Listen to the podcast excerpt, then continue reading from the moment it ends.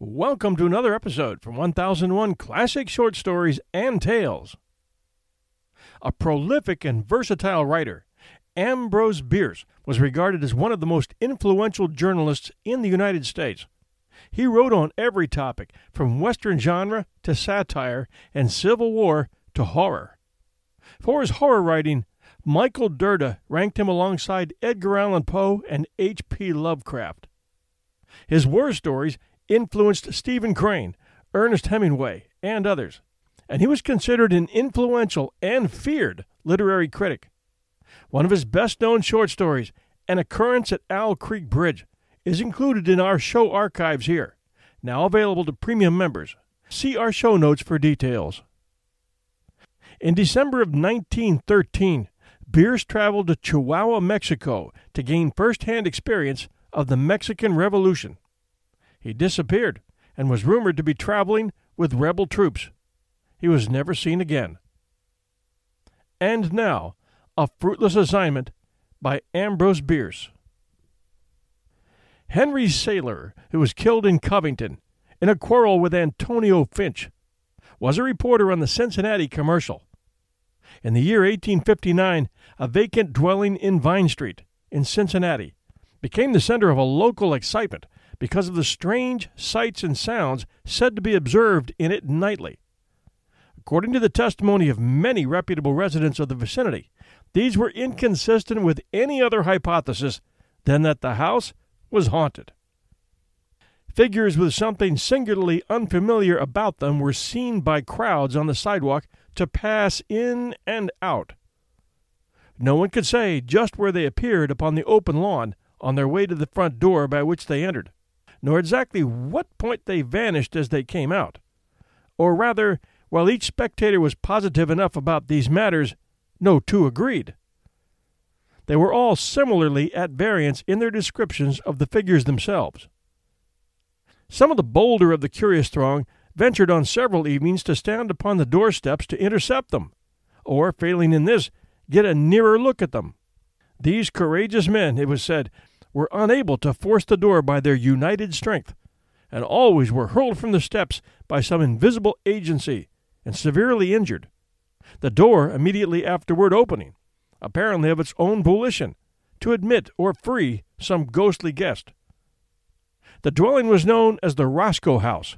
A family of that name having lived there for some years, and then, one by one, disappeared, the last to leave being an old woman. Stories of foul play and successive murders had always been rife, but never were authenticated. One day, during the prevalence of the excitement, Saylor presented himself at the office of the Commercial for orders. He received a note from the city editor, which read as follows: "Go and pass the night alone in the haunted house in Vine Street, and if anything occurs worthwhile, make 2 columns. Saylor obeyed his superior. He could not afford to lose his position on the paper. Apprising the police of his intention, he effected an entrance through a rear window before dark, walked through the deserted rooms, bare of furniture, dusty and desolate, and seating himself at last in the parlor on an old sofa which he had dragged in from another room, watched the deepening of the gloom as night came on.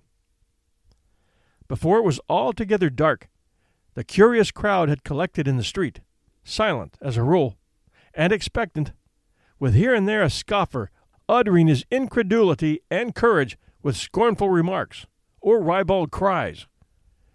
None of them knew of the anxious watcher inside. He feared to make a light. The uncurtained windows would have betrayed his presence, subjecting him to insult, possibly to injury.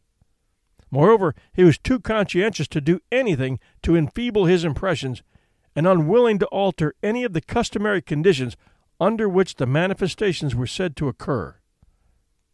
It was now dark outside, but light from the street faintly illuminated the part of the room that he was in.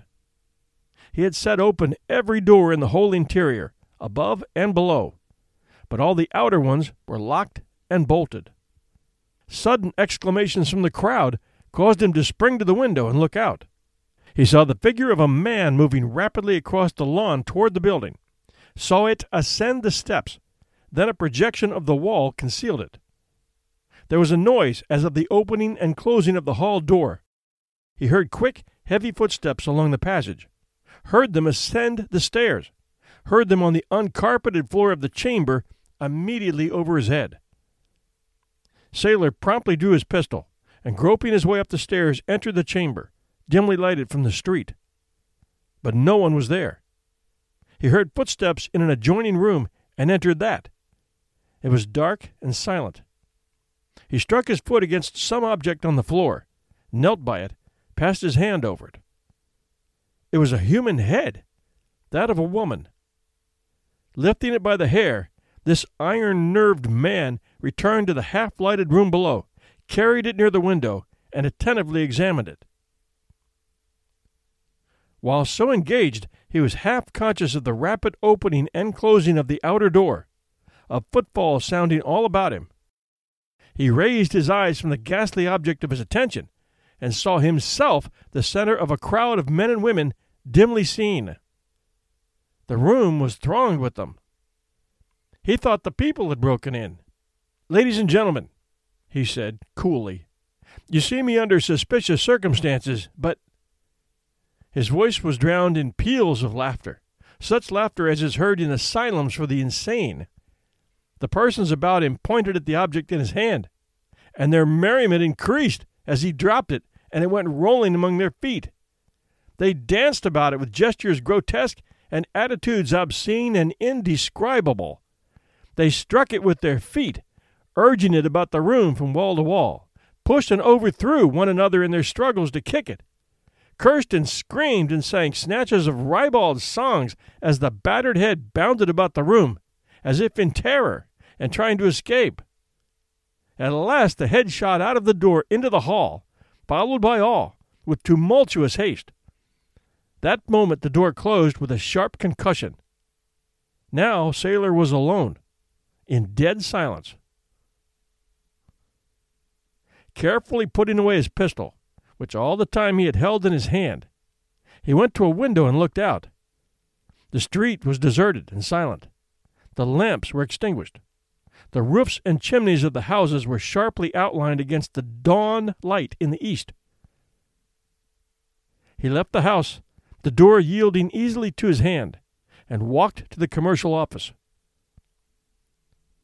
The city editor was still in his office, asleep. Saylor waked him and said, "I have been at the haunted house." The editor stared blankly as if not wholly awake. "Good God!" he cried. "Are you Saylor?" "Yes, why not?" The editor made no answer, but continued staring. "I passed the night there, it seems," said Saylor. "They say that things were uncommonly quiet out there," the editor said, trifling with a paperweight upon which he had dropped his eyes. "Did anything occur?" "Nothing whatever," answered Saylor.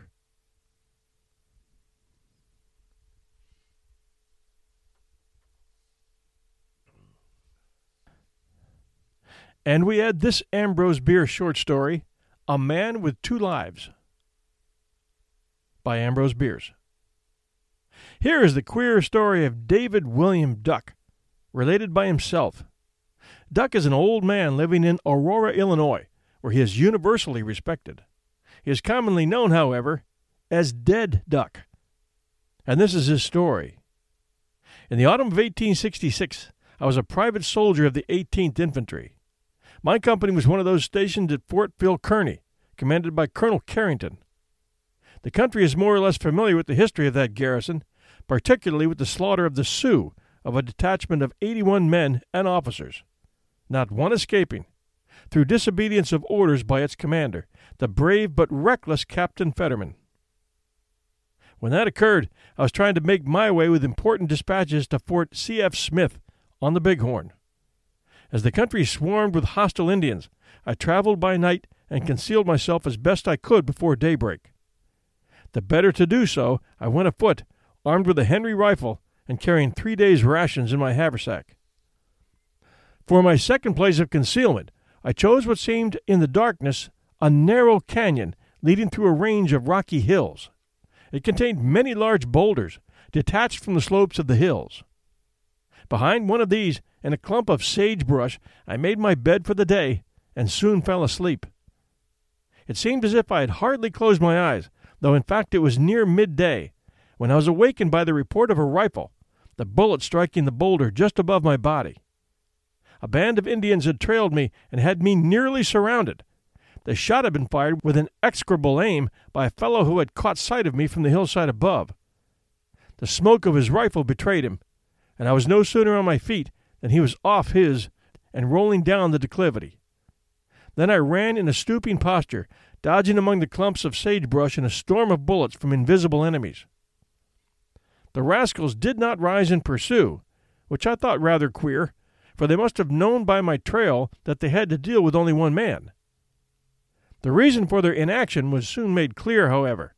I had not gone 100 yards before I reached the limit of my run, the head of the gulch which I had mistaken for a canyon. It terminated in a concave breast of rock, nearly vertical and destitute of vegetation. In that cul-de-sac, I was caught like a bear in a pen. Pursuit was needless. They had only to wait. And they waited. For 2 days and nights, crouching behind a rock topped with a growth of mesquite and with the cliff at my back, suffering agonies of thirst and absolutely hopeless of deliverance, I fought the fellows at long range, firing occasionally at the smoke of their rifles, as they did at that of mine. I, of course, did not dare to close my eyes at night, and lack of sleep was a keen torture. I remember the morning of the third day, which I knew was to be my last. I remember, rather indistinctly, that in my desperation and delirium I sprang out into the open and began firing my repeating rifle without seeing anybody to fire at. And I remember no more of that fight. The next that I recollect was my pulling myself out of a river just at nightfall. I had not a rag of clothing and knew nothing of my whereabouts, but all that night I traveled, cold and footsore, toward the north. At daybreak I found myself at Fort C.F. Smith, my destination, but without my dispatches. The first man I met was a sergeant named William Briscoe, whom I knew very well. You can fancy his astonishment at seeing me in that condition, and my own at his asking who the devil I was. "Dave Duck," I answered. "Who should I be?" He stared like an owl. "You do look it," he said, and I observed that he drew a little away from me. "What's up?" he added. I told him what had happened to me the day before. He heard me through, still staring. Then he said, "My dear fellow, if you are Dave Duck, I ought to inform you that I buried you 2 months ago.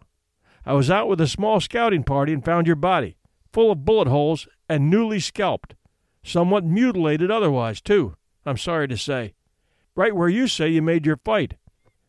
Come to my tent and I'll show you your clothing and some letters that I took from your person. The commandant has your dispatches." He performed that promise. He showed me the clothing, which I resolutely put on, the letters, which I put into my pocket. He made no objection, then took me to the commandant, who heard my story and coldly ordered Briscoe to take me to the guardhouse. On the way I said, "Briscoe, did you really and truly bury the dead body that you found in these togs?" "Sure," he answered, "just as I told you. It was Dave Duck, all right. Most of us knew him. And now, you damned impostor, you better tell me who you are." "I'd give something to know," I said. A week later, I escaped from the guardhouse and got out of the country as fast as I could. Twice I've been back, seeking for that faithful spot in the hills, but unable to find it. Thanks for joining us at 1001 Classic Short Stories and Tales. We hope you're not having to put up with ghostly guests. For a great tale about a ghostly guest that visits a western campfire, check out The Stranger by Ambrose Bierce in our archives. It's one of our most listened to episodes. It's called The Stranger by Ambrose Bierce. One note for you, I had previously announced that 1001 Classic Short Stories and Tales was switching to Wednesday nights, but I have decided to leave it Sunday nights at 8 p.m. Eastern Standard Time, as always. Just so you know. Don't forget to check out our new app, 1001 Stories Network, in our show notes. The app is free and it's available now at Apple Apps and at Google Play Android apps.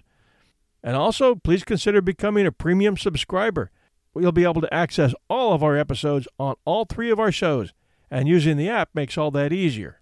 It's $2.99 a month to become a premium member. We appreciate your support.